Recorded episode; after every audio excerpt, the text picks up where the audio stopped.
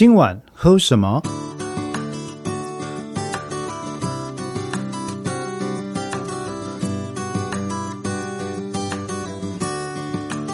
各位听众朋友，大家好啊！各位播客伙伴，大家好，欢迎各位回到我们的这个今晚喝什么第七集的节目啊。那我们是一个专门讨论葡萄酒的相关知识，还有品饮的一个播客，一个 podcast。嗯，前一阵子有人跟我讲“播客”这个词，好像是中国大陆来的，其实我不太确定啊。不过 podcast、播客都好。那诶，我们今天晚上要讨论的呢，是一个。这一集跟下一集应该说都是比较特殊的一个主题啊。我们讨论什么呢？我们连续两集来讨论葡萄酒的心理学。葡萄酒跟心理学为什么会有关系呢？我其实各位可以这样想：绝大多数的饮食行为都跟心理学有关系，尤其是所谓的知觉心理学，它跟你的感官是有关系的。人体最大的感官啊，饮食器官是什么？并不只是眼耳鼻舌身意，而是你的什么？你的大脑，对不对啊？所以其实很多时候，这些眼睛啦、鼻子啦、嘴巴啦、舌头，只是帮助你的大脑收集有关气味、有关味觉、有关颜色的分子，然后综合的研判，整体去。感受这个酒类的呢，其实是你的什么脑类？那我们脑部啊，那我们说在研究，在研究一个人的行为，不管是内在或外在的行为，包括思考跟行为，还有感受这些的科学呢，就是心理学或行为科学。所以今天我们要讨论一下心葡萄酒的心理学啊，嗯，算是一个比较轻松的话题。那么我们这两集呢，因为属于比较特别性质的节目，那我们的这个今晚喝什么会稍微暂停一下，稍微暂停一下，我们就比较专心的来聊这两集的主题跟心理学相关的主题。今天晚上呢，是我们今晚喝什么的第七集的节目啊。那我们聊了葡萄酒心理学的这个 Part One 上半集呢，其实我们就来谈一个。我觉得对于大家来讲，一直是可能有点头痛的问题，那就是朋友约我出席他们的餐会，或者是他们的 party，或者他们的聚会，我到底应该带什么酒去才不失礼呢？也就是葡萄酒的选购与场合的问题。啊，这个问题可以说是，诶，葡萄酒界的千古一问了。就是说我从一九九五年开始喝葡萄酒。然后出席大大小小的聚会，到朋友的家里去喝，然后跟朋友聚餐，然后给人建议，到教葡萄酒，几乎我自己跟别人不断都需要思考这个问题。那就是今天遇到朋友来找说：“哎，我们找时间大家一起聚会一下吧，或者说下个礼拜一起吃饭吧。”当你答应的时候，心里浮现的下一个问题就是说：“哎，那我要不要带葡萄酒？”像我以前在呃美国念书，或者在国外出差或做客，到朋友家拜访的时候，一般说来，我们都是不会空手上门的，对不对？那只要是到国外的朋友家拜访，其实最不失礼貌的做法之一，啊，又又不太容易犯错的送礼方法之一，就是什么呢？带着一支葡萄酒到他家去拜访。哦，通常来讲，对于成年人来说，带一支葡萄酒上门啊，如果尤其如果是朋友邀请你到他们家里去共进晚餐，带一支葡萄酒上门呢，既优雅又大方，而且呢，嗯，更大的好处是 你送人家的礼物自己也喝得到，对不对？哈，所以其实我觉得一直觉得送葡萄酒这件事情呢，是一个很很不错的选项。很不错的选项，但是前提是对方能够欣赏，也就是说他他有在喝，他有兴趣哈。那可是就这件事情本身来讲，送葡萄酒固然是一个蛮不错的选项，可是你要如何挑到正确？正确要加引号，你要如何挑到适合的葡萄酒，就要看很多不同的因素来决定。哦，比如说今天有可能呢，你是要到饭店去，然后呢去进行一个比较正式的晚宴。那晚宴之前，可能这些朋友大家约定说，哦，有些人呢就可以自己带，呃自己比较自豪的酒类或者特别喜欢的酒类来做一个交换品饮。那如果是这个场合的话，你会想要带的酒，有可能就会跟你单纯去朋友家做一个私人晚宴吃饭做客，或者是去外面的餐酒馆跟朋友聚餐点的酒，会完全具有不一样的性质。我想各位应该可以理解。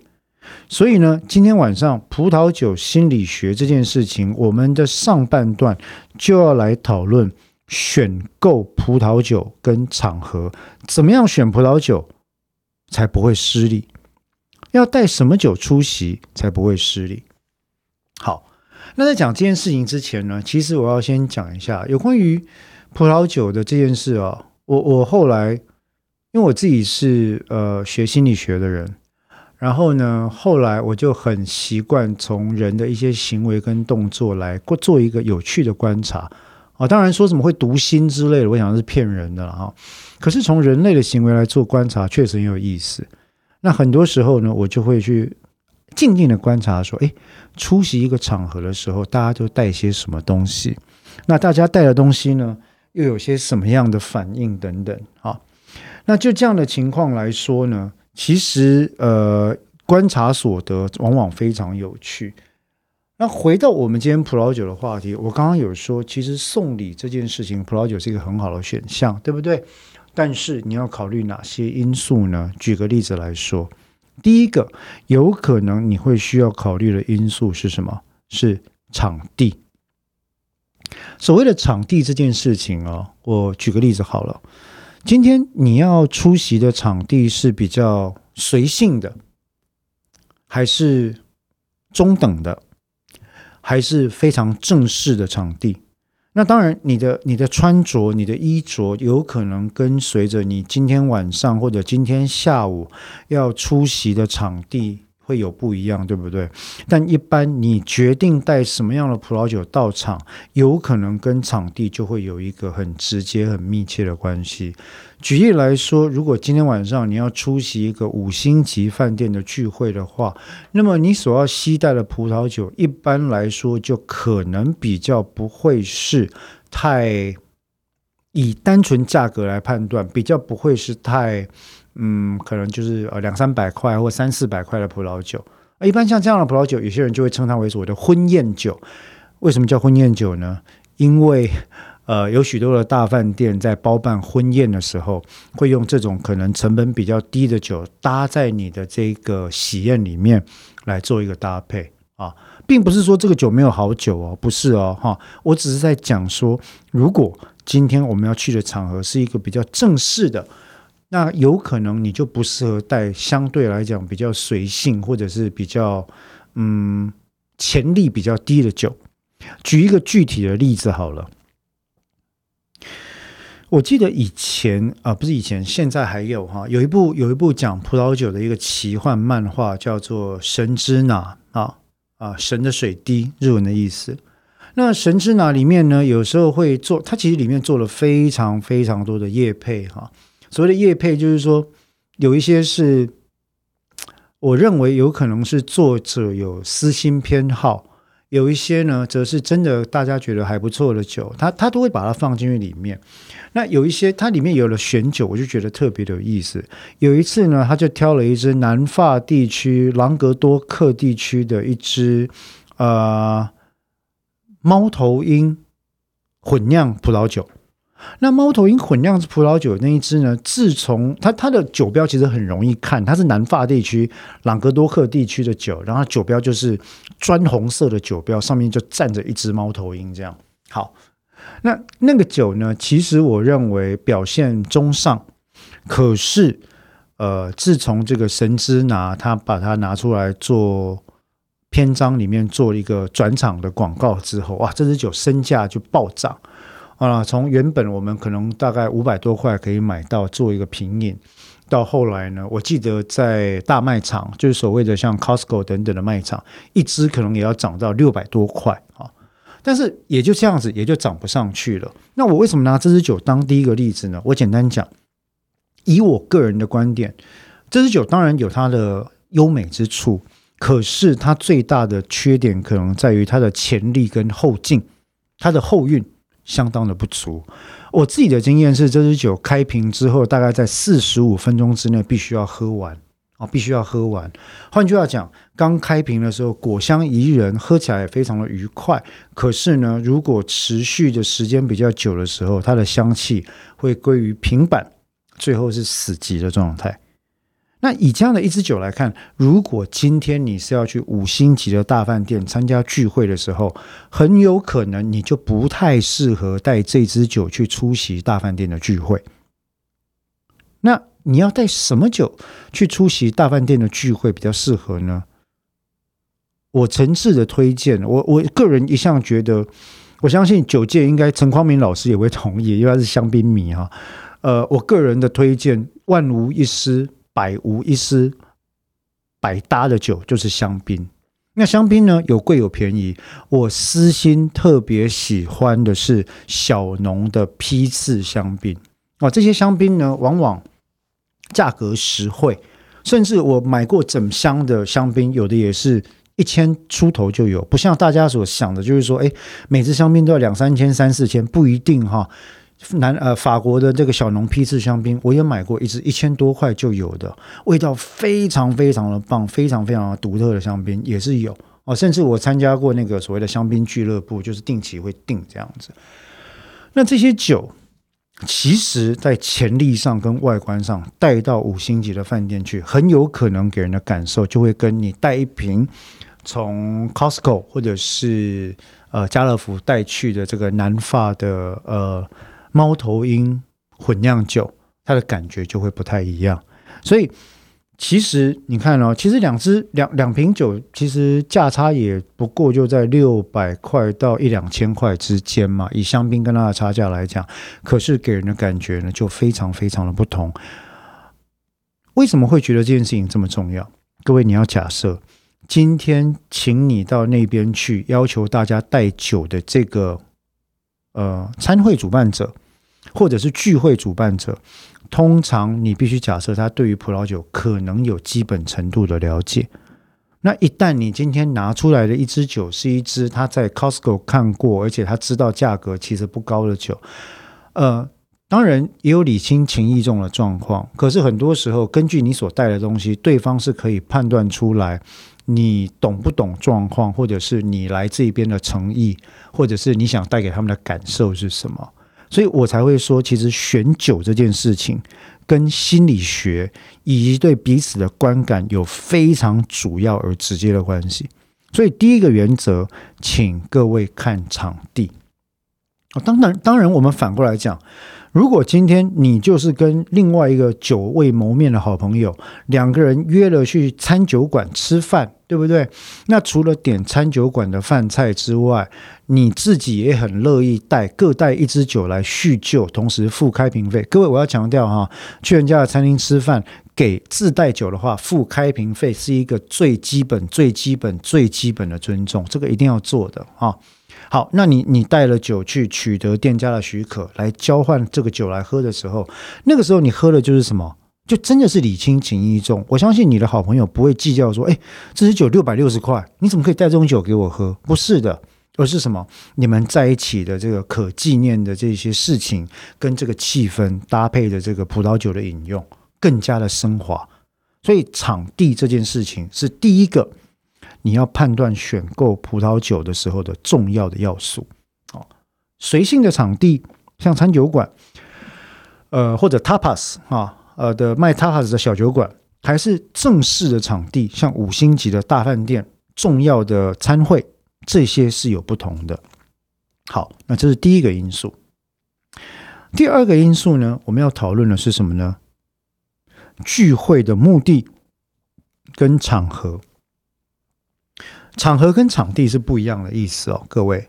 所谓的聚会目的跟场合这两件事情比其实比较类似。回到我们刚刚讲的哈，就这样比方好了。如果今天是三五好友，那么自己找一家小餐厅聚一聚，老板你也认识，老板为人也非常的豪爽大方。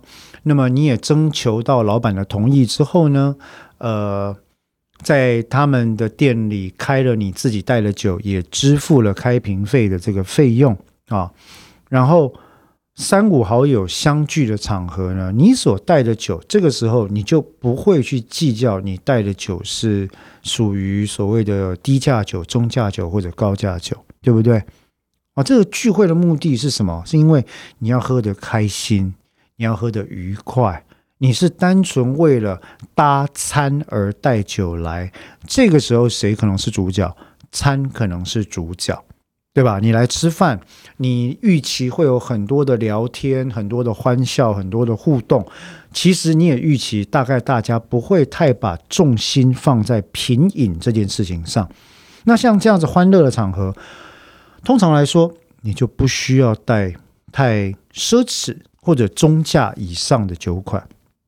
可是反过来讲，相信各位如果对于这个葡萄酒有兴趣的话，你可能也听过所谓的一支会，一支会就是一支酒的一支会了哈。其实顾名思义很简单嘛，就是诶一群一群酒宅，对不对？爱酒之人哈，然后大家可能为了讨论这个葡萄酒，所以我们就很专门的。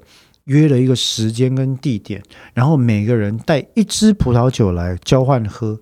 那这个不管是以前我在美国或者回来台湾，呃，就是在进行葡萄酒的研究的时候，这是我们非常常用的手法啊，非常常用的手法。举例来讲，我就会约说，哦，我轮值到当这个月的主席。那今天的喝完之后，我就会在。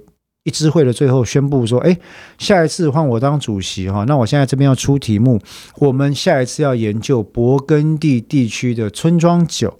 那品种呢是黑皮诺，价格呢请不要超过两千元新台币啊。通常我们一支会就会定到这么的详细。那有可能是针对葡萄，有可能是针对年份，有可能是针对酒庄，有可能是针对呃酒的形态等等去做特殊的约定。”像像这种情况，既然都已经讲明了是进行品饮、专门品饮的场合，那当然你在吸带酒的时候，就必须按照这些条件去找。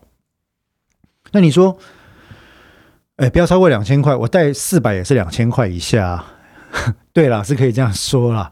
不过当大家带的都是一千六、一千八哈，然后这当然勃艮第地区的村庄酒，你可能也找不到四百块的东西。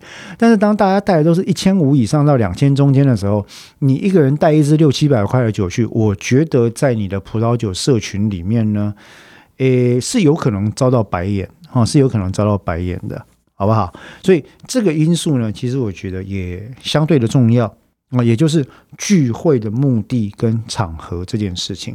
如果你是去小聚，充满欢笑，呃，吃饭为主啊，人多嘴杂的场合的话，你预期大家大概不会太把重心放在葡萄酒上面的话，其实就可以不用太担心带去的酒是不是会让你诶有面子。相反的，你通常可以多考虑可能比较不复杂的果香比较浓郁。但是潜力并不长久的这一类型，像新世界的葡萄酒，很多时候可能就适合在这种小聚的场合带去跟大家分享。所以，我们讲完了场地，我们讲完了聚会的目的跟场合。那么，你要带葡萄酒，要选购葡萄酒跟携带葡萄酒出席时候，第三个要注意的基本因素是什么呢？答案是人，也就是。你的品饮伙伴，或者你的聚会的对象究竟是谁？讲白了啦，哈，呃，如果今天是跟一群完全不懂葡萄酒的人喝，或者是今天是跟一群喜爱美食但是没有受过正式训练的人喝，或者今天是跟一群受过葡萄酒入门训练的人喝。乃至于最后是跟一群已经是多年葡萄酒的老手一起喝。刚刚讲的这四种不同的品饮伙伴或者聚会的对象，你所要带的酒绝对就会有四种不同的分别哦，绝对就会有四种不同的分别换句话说，你跟谁喝这件事情，很多时候也会决定你要花多少钱，你要带什么酒。如果是你跟第一类的人喝的话，意思不是轻视他们哦，各位，我举例子说，这样说好了，你带一瓶二十五万新台币的 Petrus 彼得绿去跟第一种类型的人喝，他们一定在开瓶醒了两个小时开始。酒醒了之后会觉得哦，这酒真好喝，对不对？我还记得有一部有名的电影哈，这个《利古利古新年财》，我不知道各位有没有看过，刘德华然后古天乐他们演的哈。那里面有一段演到说，这个诶，刘德华的妈妈华仔的妈妈呢，在他家里搜出了一瓶八二年的木洞。啊，小偷木洞，八二年的小偷木洞，然后就说儿子啊，这葡萄汁怎么这么好喝啊？这样哈，然后这个华仔当时就说：“啊妈，那你多开两瓶就喝好了。”好，呃，这就是我要讲的。你带了 Petrus，你带了木洞去跟完全不能理解这支酒的深度或者它的美感的人分享，比较大的问题是，可能你觉得值得，但比较大的问题是，嗯。有时候可能比较少人可以跟你讨论这支酒它的美在哪里哦，这是品饮伙伴的问题。那所以有些时候我们说因材施教嘛，哈，那因材带酒这件事情也是重要的。如果是第一类的伙伴的话，我会推荐，哎，这些人完全没有任何葡萄酒经验，我今天可能就会选择平易近人的，不管是价格或风味，果香浓郁的，单宁比较不那么厚重的。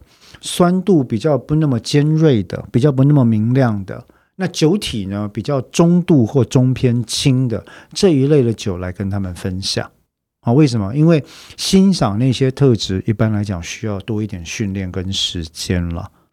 那相对的，如果你今天是跟一群酒界宅宅男或宅女啊，呃，专门在研究。葡萄酒的人，已经喝了二十年的人，你带去的酒就可能会是奇珍异宝。我们讲了奇珍异宝，例如说我们有香槟一支会，很多人就不可能带市面上常看到的品牌香槟。对不对？像所谓的凯歌啦，像所谓的 Piper h i s e k 啦，像所谓的这个呃东北 h i n 啦，哈，我我不是说这些香槟不好，以上的香槟都是非常非常优秀的香槟，但问题是你的朋友一定都喝过了，所以你可能会开始找什么葡萄酒公社或香槟法国香槟公社那些小农，每年才出一千两百箱，你好不容易拿到一箱的那种小香槟，对不对？像我自己很喜欢一支 Jackson 啊，贾克逊的的香槟，他们就有非常多的好的香槟，那生产的批次也不多，相对来讲，可能大家喝到的时候就会有一番的惊喜。那所以你看，你的你的品饮伙伴跟你聚会的对象呢，其实很大部分也会主导了你今天要带什么酒，以及你决定花多少钱带这支酒跟大家分享。那其实就是一个比例原则了。坦白讲，你带的酒最好是你的伙伴们能够欣赏、能够理解、能够喝得懂的。因为根据我的经验呢，嗯，跟伙伴的聚会里面哈，如果你毛起来开始像我这样不断讲葡萄酒的资讯的时候，大家很快脸上就会露出尴尬的表情，就是 基本上。呃，不太会有人有有那么多兴趣去听了，所以呢，大概大家的对话就会紧追啊，对，好喝，好喝，真好喝。但是如果你要再认真的问下去，哪里好喝，酒体如何啊，香气怎么样，aroma 是什么，酸度如何，你觉得它的后韵有多久？那这个情况底下。就自找麻烦嘛，所以大家何必呢？哈，这是我们提到选购葡萄酒、携带葡萄酒出席的第三个因素。到目前为止，其实你看都跟人的互动还有场合是相关的，也是我们说这是葡萄酒心理学的概论的一个上集啊。选购这件事情其实非常的重要。好，我们讲了场地。有随性，有正式。我们讲了聚会的目的跟场合，有可能是小聚啊，有可能是认真的品饮。我们讲了品饮的伙伴或聚会的对象，有可能是素人，有可能是专家啊，Pro。那么第四个我们要讨论的因素是什么呢？答案是：你吃什么菜？今天晚上配什么菜？说到这个呢，我就要说九界的公案里面啊，一般说来被认为最难搭酒的餐菜色了啊。呃，其实我都试过啊，其实我觉得也没有那么难破解。但是，一般认为最难搭酒的菜色，多半都是味道非常独特的菜色。以蔬菜类来讲，香菜、芫荽、芫荽了哈，coriander，呃，香菜、芫荽哈，朝鲜蓟 （antichoke），呃，asparagus，芦笋、白芦笋，其实都不太容易搭到。搭的好啊，那以这个特殊的食材来讲呢，anchovy、提鱼啊、牛肚、麻辣锅这些呢，也都没有那么好搭。为什么呢？因为它的口味一般说来含有多种香料啊，这都是不太容易。那当然，我们也有一个讲法，就是说以香制香，对不对？可是有些香料就是不容。举例来讲，以这个呃龙河地区的 Chateauneuf de Pop，嗯，教皇新堡来说呢，它可能里面就常常会有各式各样的香料味。但是如果你拿教皇新堡的酒来搭配麻辣锅的香料，那还真的不容易搭起来。因为能够跟麻辣锅里面大红袍或者是花椒搭配的葡萄酒，坦白说还真少。应该说可以跟花椒搭配的葡萄酒这件事情，那概念上就有点说不过去，因为花椒嘴巴会麻嘛，舌头会麻掉哈，所以是很难搭的东西，对不对？那所以我们举这些例子是要跟各位讲一件事情：先了解今天晚上你们要吃什么，你们聚会吃什么。对于你要搭配酒来讲呢，是非常重要的。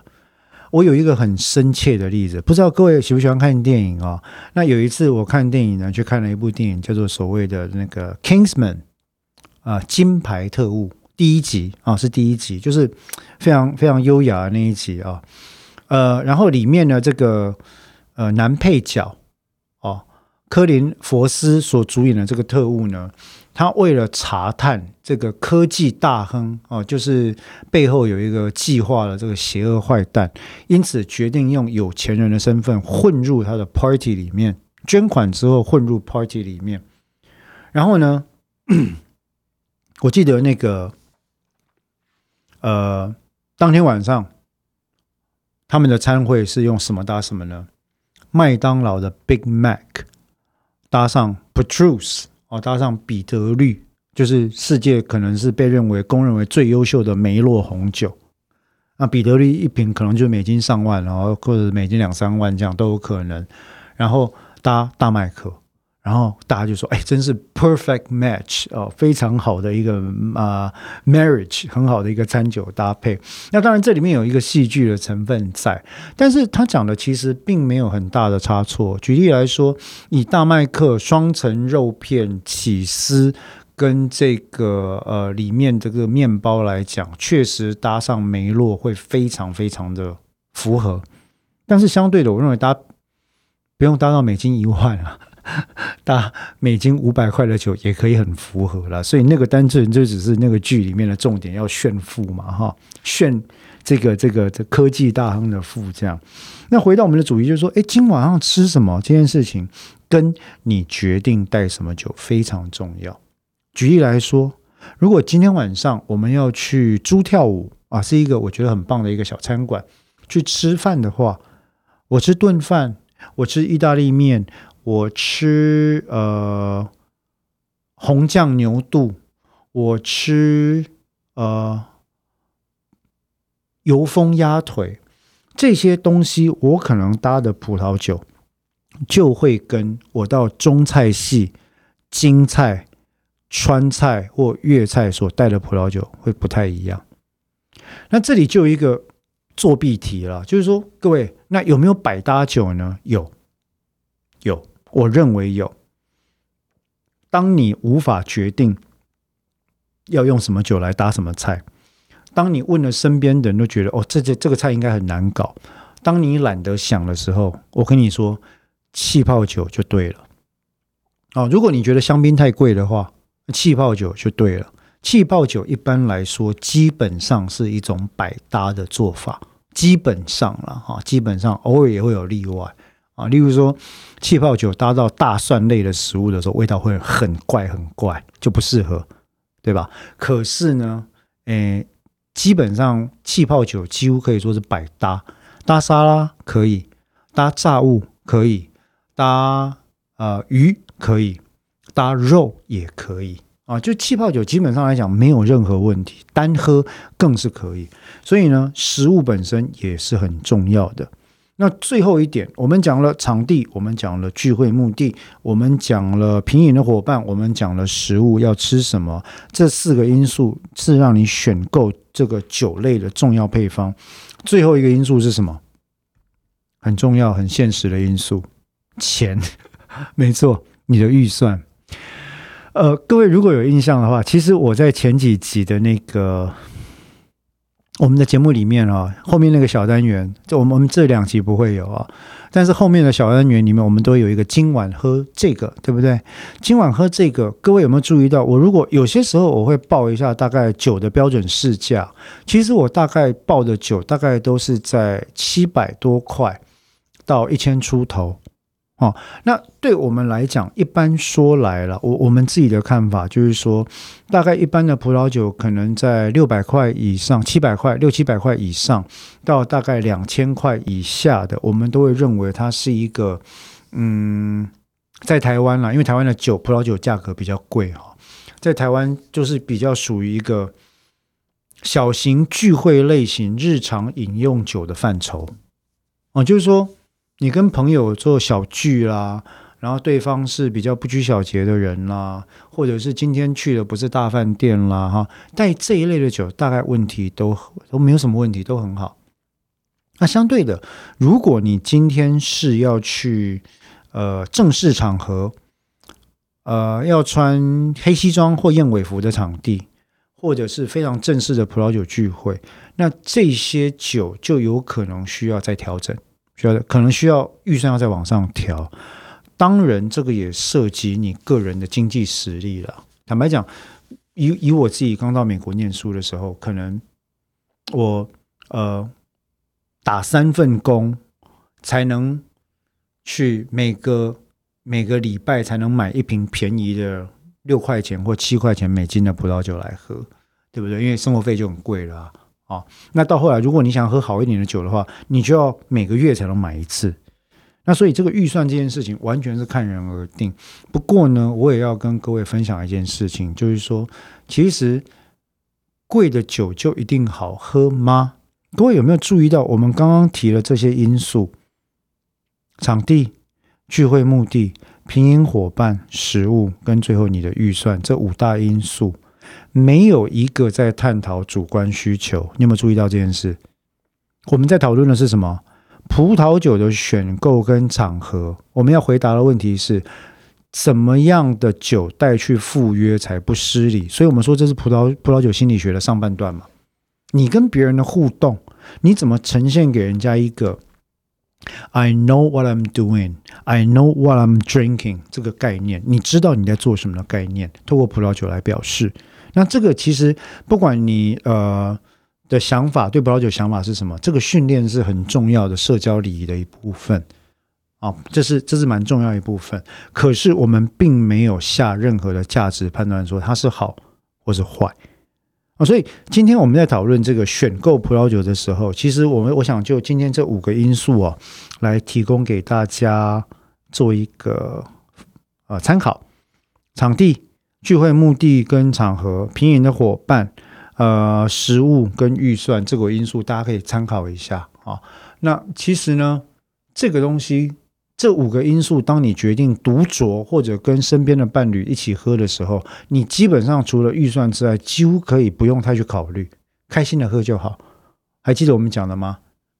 喝酒的两大信条，第一个。你们就不在乎啊？其实喝酒呢，有时候也可以不用那么多繁文缛节，葡萄酒更是如此。嗯第二个呢，葡萄酒是先科学后哲学，最后神学的一种领域。